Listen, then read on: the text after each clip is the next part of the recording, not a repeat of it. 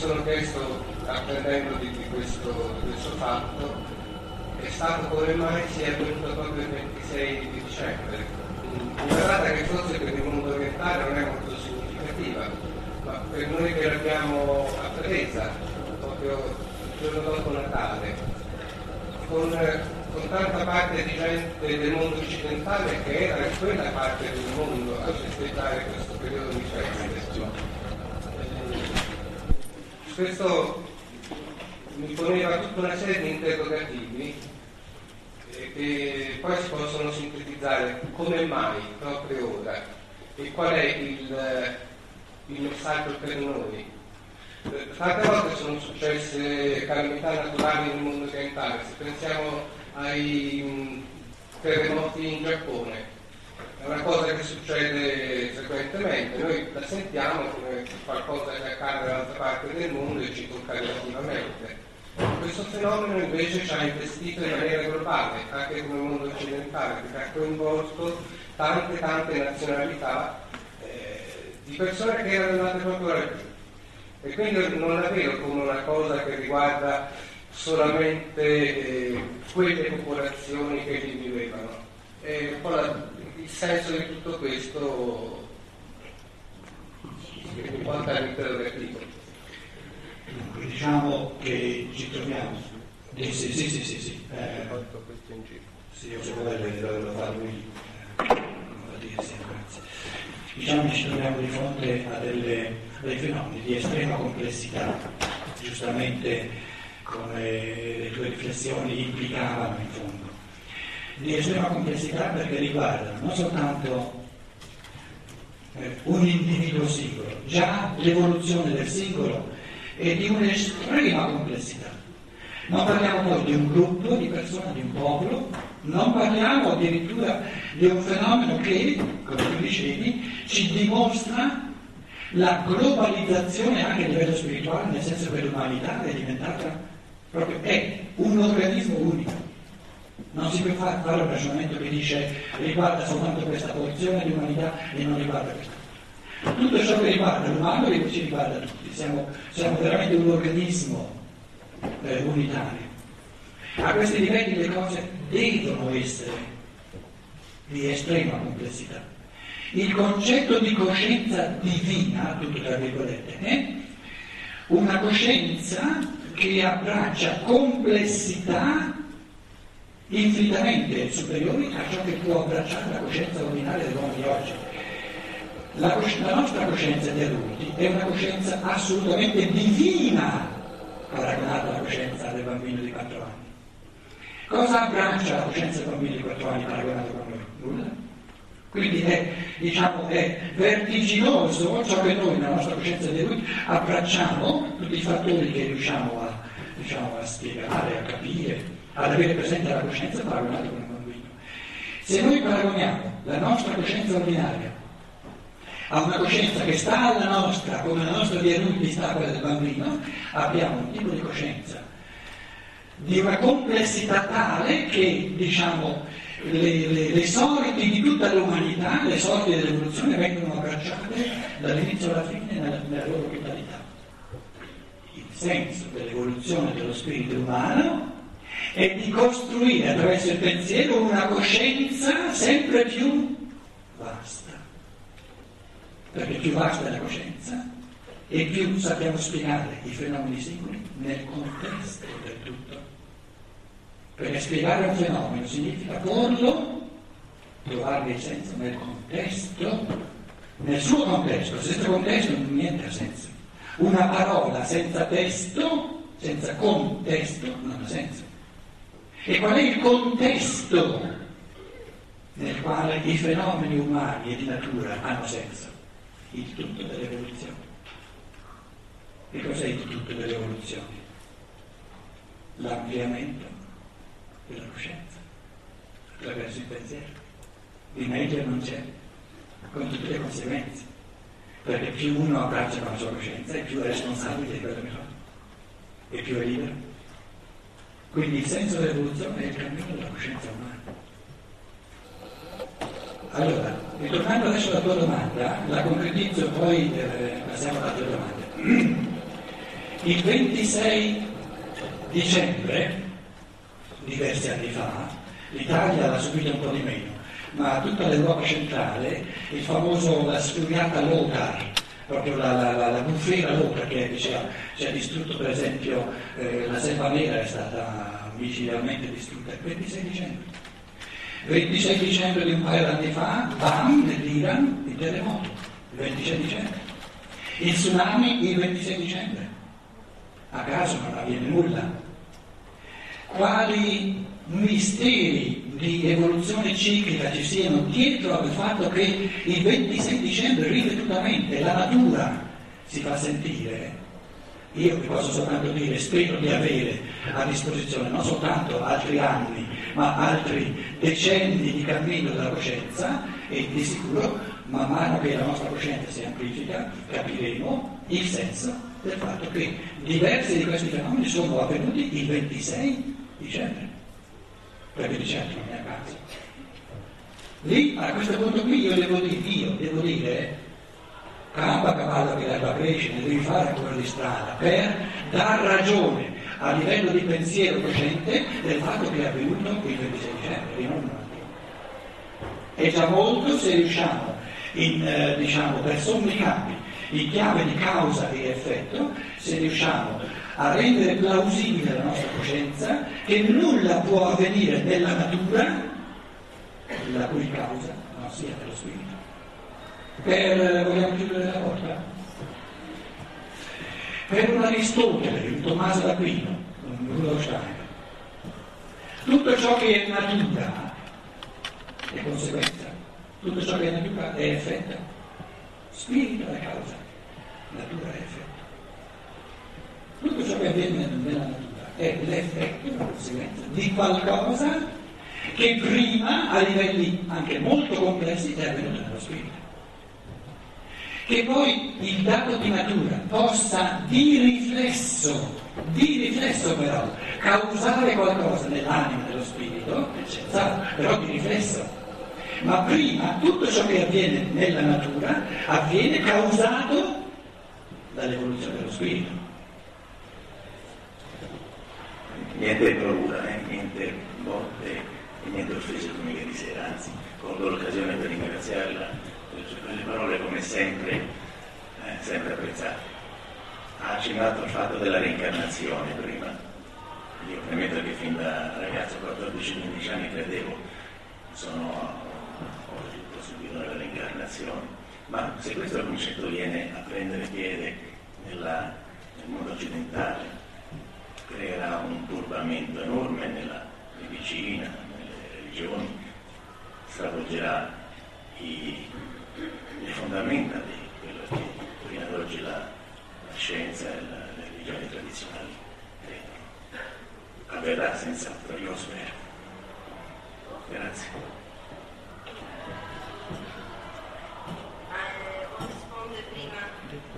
Devi metterti più vicino al microfono. Sì, dicevo, risponde prima a questo intervento. Beh, se quello che dovete dire ha a che fare. Sì, no, vabbè, io volevo dire qualcosa a proposito di questo problema dello spirito. No, allora aspetta, eh, la sua domanda era specifica. La sua domanda era specifica, capito? Eh, lui vuole sentire un paio di... Um, solo un, un avvio uno spunto di pensiero. Se uno dice io credo alla reincarnazione, però vive come se non ci fosse, io ho cercato di dirgli a che cosa serve il credere, non serve quasi a nulla. Dal credere alla reincarnazione. A fare un processo di pensiero. Per cui nell'insieme dell'evoluzione umana diventa assolutamente convincente al mio pensiero, che è assurdo, che non è pensabile, che ci sarebbero troppe cose contraddittorie. Se lo spirito umano avesse la possibilità di vivere soltanto una volta, ci sarebbe troppa ingiustizia, troppe cose che non si spiegano, eccetera, eccetera. Allora, in base a questo cammino di pensiero, mi serve qualcosa soltanto se io arrivo alla convinzione, a una convinzione così incrollabile che è, una, è come una evidenza che non può essere altro che così, altrimenti il mondo dovrebbe essere diverso, altrimenti l'uomo dovrebbe essere diverso, l'evoluzione dovrebbe essere diversa. Stando a questo tipo di uomo, a questo tipo di evoluzione, bisogna, è assolutamente necessario che ogni spirito umano abbia a disposizione il tutto dell'evoluzione, partecipi a tutto dell'evoluzione.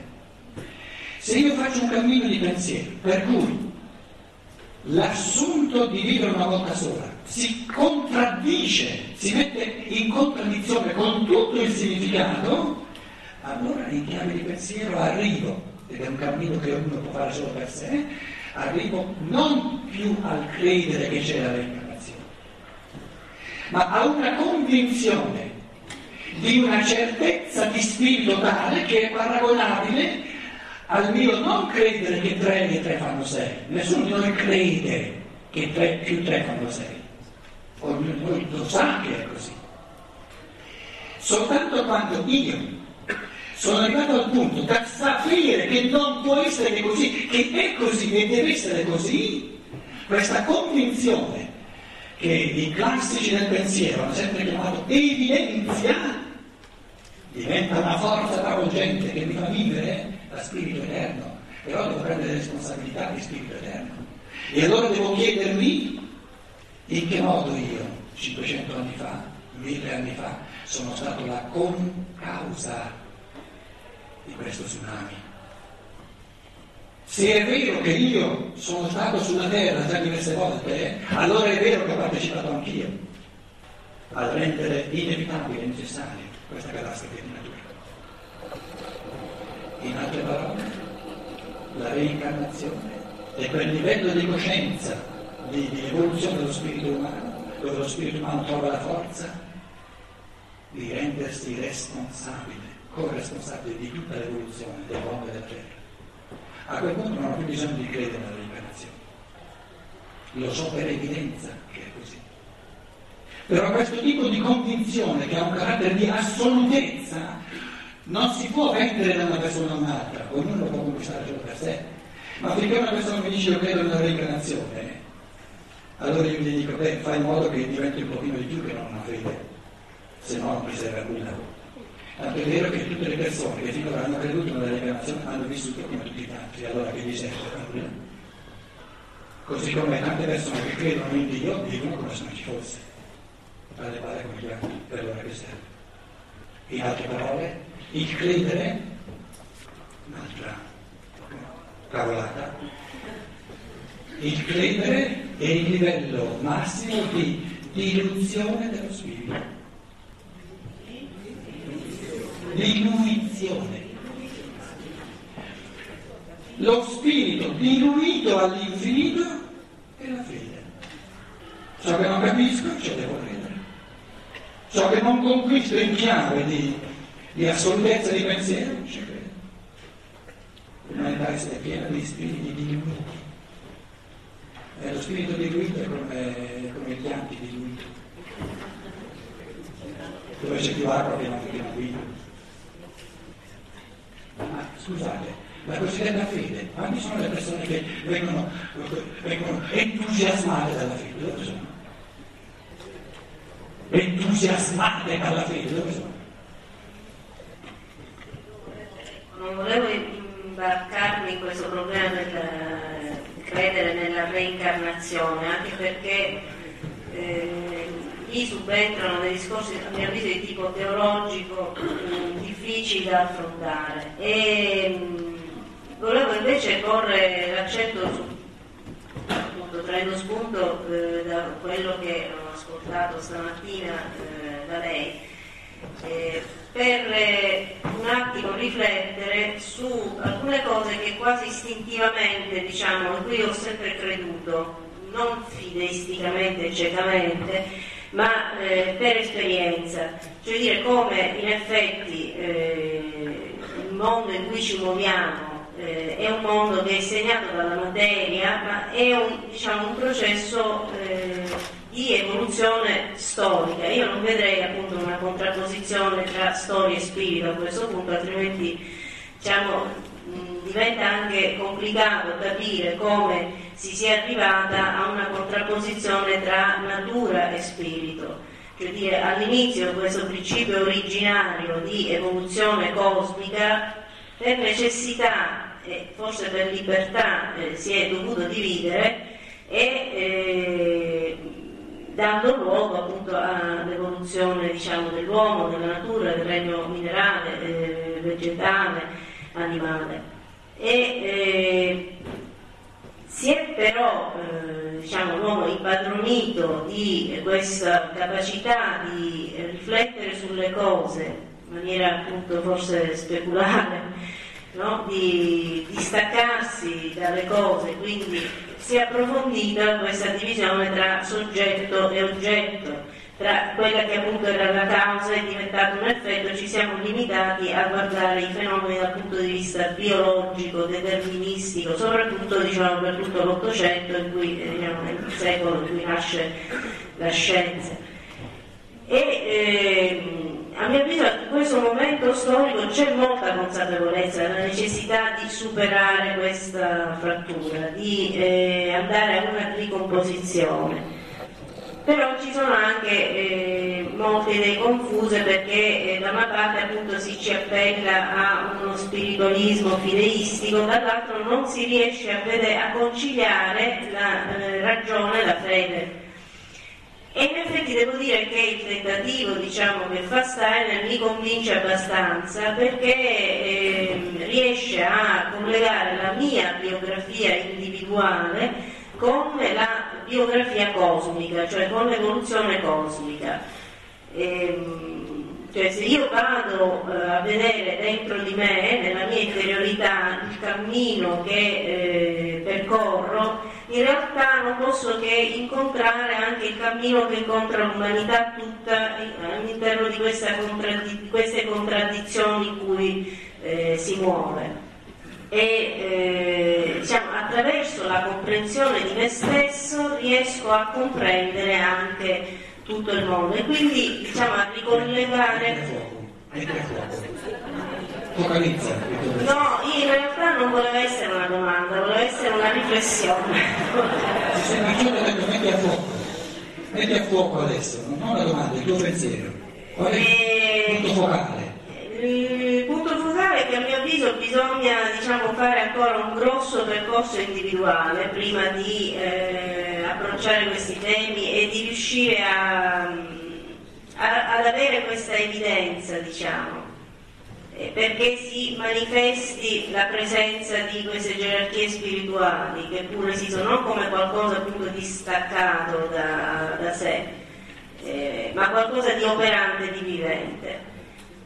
Ed è un cammino molto difficile perché continuamente veniamo risucchiati, continuamente... eh, No, ma io ho premesso che non era una domanda, era una riflessione, perché eh, una riflessione... Ti stanno dicendo che vuole una riflessione un pochino più stringata, capito? Questo ti stanno dicendo. Tu hai sottolineato alla fine eh, un cammino difficile, no? Mettiamo accanto al difficile, eh, che è il cammino più bello che ci sia, capito? Se no ci dai un'altra botta, un'altra botta moralizzante, sa, sono tante cose difficili, capito? Ma succede, questo cammino succederà soltanto nella misura in cui sempre più persone fanno l'esperienza, che proprio perché è difficile, è bello, è bello, è bello, la gioia, la soddisfazione, si respira, si vive da artisti, da creatori, capito? Botte in testa ne abbiamo ricevuto abbastanza. La Chiesa è stata, la Chiesa è stata una serie di botti in testa dall'inizio alla fine. Prego. Funziona? Sì, ecco. Il mio nome è Michele e oggi la scienza eh, trapianta degli organi, sia tra vivi eh, sia tra diciamo, cadaveri e viventi. E la domanda è questa, da- mh, cosa succede? Cioè ci stanno delle conseguenze sui corpi non fisici dell'uomo da questi trapianti e in linea di principio quali possono essere le conseguenze karmiche prossima vita? Grazie. se avessi a disposizione tutto un convegno, potrei riassumo un convegno in un minuto. Due, due linee di riflessione, avviate soltanto, accennate soltanto. Una è che sì è vero che l'organismo non è soltanto una macchina, una macchina, il concetto di macchina che le parti si possono sostituire, perché alle altre parti non succede nulla. Nell'organismo, siccome non c'è soltanto il meccanico, ma c'è il vivente, allora tutti gli organi sono compenetrati da qualcosa di comune.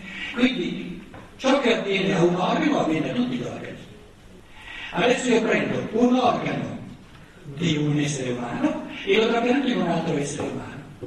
Questo organo, allora, eh, l'essere umano di origine lo chiamo A e l'altro lo chiamo B per, per eh, andare più, più veloci. Questo organo di A è intriso del suo vitale. La scienza filo lo chiama corpo etico, la terminologia non ha importanza. Sono forze vitali specifiche di questo uomo A. Io queste forze vitali le trapianto, l'organo, ma con forze vitali che sono tutte diverse dalle forze vitali dell'uomo B, nella misura in cui tutte e due sono vitali. Perché un organo già morto non si può trapiantare, porterebbe morte, ovviamente. Quindi questa è l'evidenza del fatto che ci sono forze vitali nell'organo. Allora, in chiave di pensiero, adesso, scusate, a me interessa fare una riflessione di pensiero, perché soltanto quella è convincente, se no mi dovete credere, è assurda la cosa. Sì è vero questo fatto che non si tratta di parti di una macchina, ma di organi intrisi di forze vitali, oltre che di forze animiche, eccetera. Questo è vitale, che già, già ci fa capire la cosa. Il trapianto funziona nella misura in cui il corpo di B, il corpo ricevente, è meccanizzato. Nella misura in cui il corpo qui è ancora vitale, non funzionerà perché c'è una contraddizione tra forze vitali e forze vitali. Non solo il, il trapianto funziona nella misura in cui il corpo che riceve è già meccanizzato, ma contribuisce enormemente all'ulteriore meccanizzazione. Quindi contribuisce all'ulteriore meccanizzazione, in altre parole a un indebolimento ulteriore del vitale. Che poi l'uomo materialistico dica, piuttosto che essere morto preferisco vivere come una macchina, o poco più. Questi sono affari fuori, a diritto. No? A noi interessa esaminare, cogliere il, il fenomeno della sua oggettività. L'altra domanda che dice cosa avviene a livello karmico, a livello dell'animico, a livello dello spirito. Lì la cosa si eh, diventa complessa al quadrato, però un minimo di avvio è questo, che un'affermazione da sempre, che informano tutte le religioni, fa parte di una sapienza ancestrale dell'umanità che poi è andata persa, è l'affermazione che dice che l'umanità è un organismo, però a livello spirituale naturalmente, non a livello biologico, a livello biologico ognuno ha il suo organismo. Quindi il senso dell'evoluzione è che lo spirito umano si serve del corpo per diventare spirito autonomo individualizzato e una volta diventato spirito autonomo individualizzato non ha più bisogno del corpo, resta autonomo, individualizzato nel puro spirituale, quindi il corporeo è, de- è destinato a perire perché ha svolto la sua funzione. Nella misura in cui il corporeo, attraverso i secoli, attraverso i millenni, così come è sorto, cieli e terra passeranno, uno degli assunti fondamentali del cristianesimo, nella misura in cui ciò che è materiale, ciò che è corporeo, decade, perisce e muore, risorge a livello spirituale una umanità dove, nella quale siamo tutti un organismo solo spirituale e al contempo ognuno uno spirito del tutto individualizzato. Quindi le due dimensioni dell'umano l'unicità assoluta di ognuno, che ognuno è diverso, un mondo diverso da tutti gli altri. E al contempo questo rimembramento spirituale, dove diventiamo membri gli uni degli altri, tutte e due le dimensioni dell'umano si perfezionano a vicenda, senza necessità.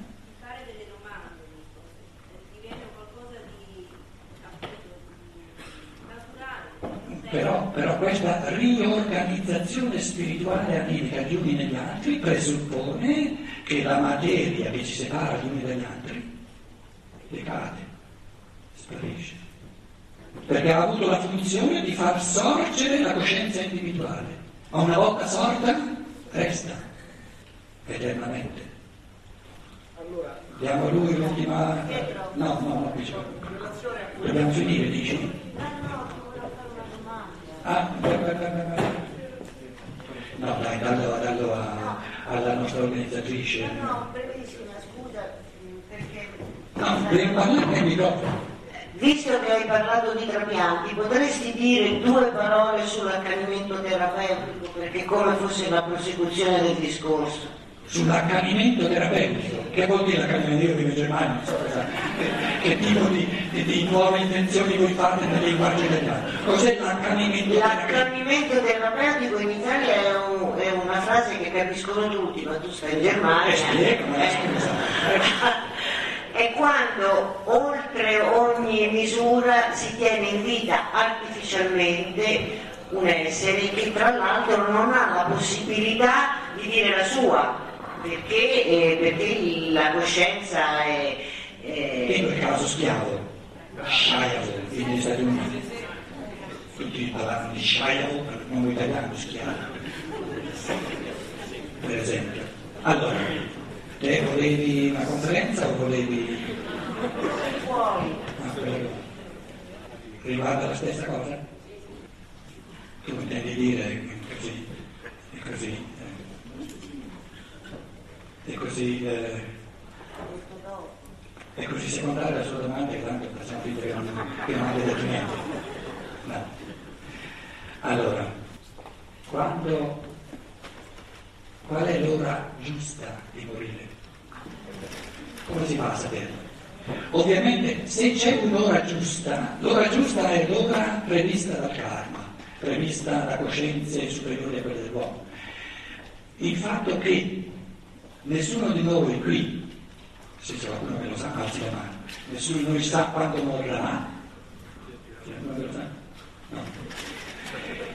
Cosa ci sta a dire questo? Che non è dato alla coscienza ordinaria, la coscienza ordinaria nostra non può abbracciare eh, il, tutto della vita sapendo quando, guarda se lo sapesse, ne faremo un uso micidiale. Quindi non siamo ancora in grado, la non siamo abbastanza purificati da farne l'uso giusto. Allora, diciamo che c'è un'ora giusta, karmicamente giusta, prevista del karma, il karma è la coscienza, la volontà di spiriti più vasti che non la nostra coscienza ordinaria, e se c'è, se è previsto un giorno, un'ora giusta, ci devono essere due possibilità sbagliate.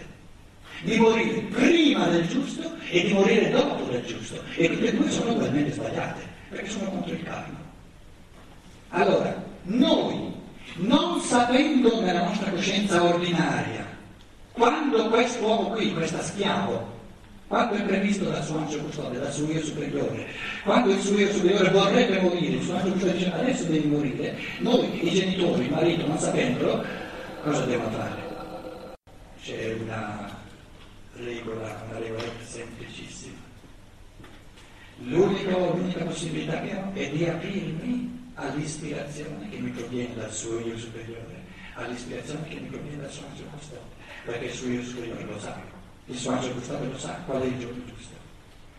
Adesso voi direte, però io per sentire la voce dell'angelo custode, per sentire la voce del suo io superiore, devo essere, devo essere estremamente evoluto. Non è vero!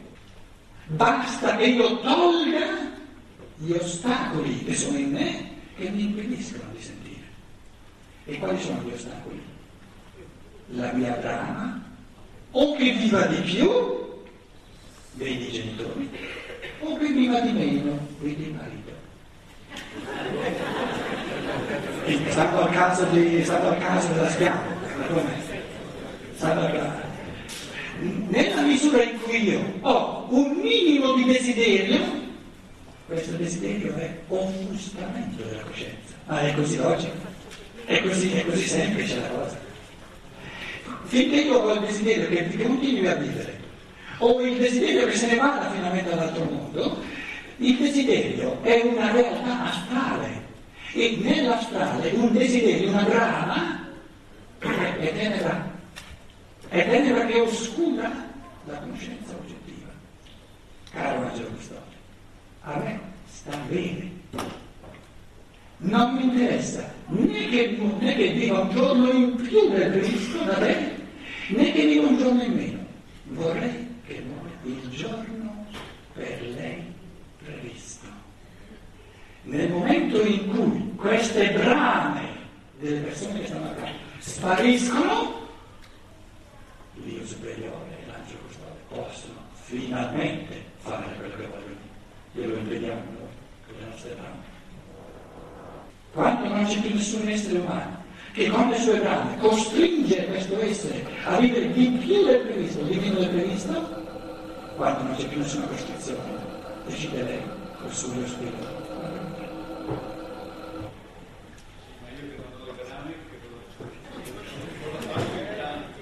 Che te non hai brame perché la cosa non ti interessa, scusa. Non hai brame perché la cosa non ti interessa. Ah, là.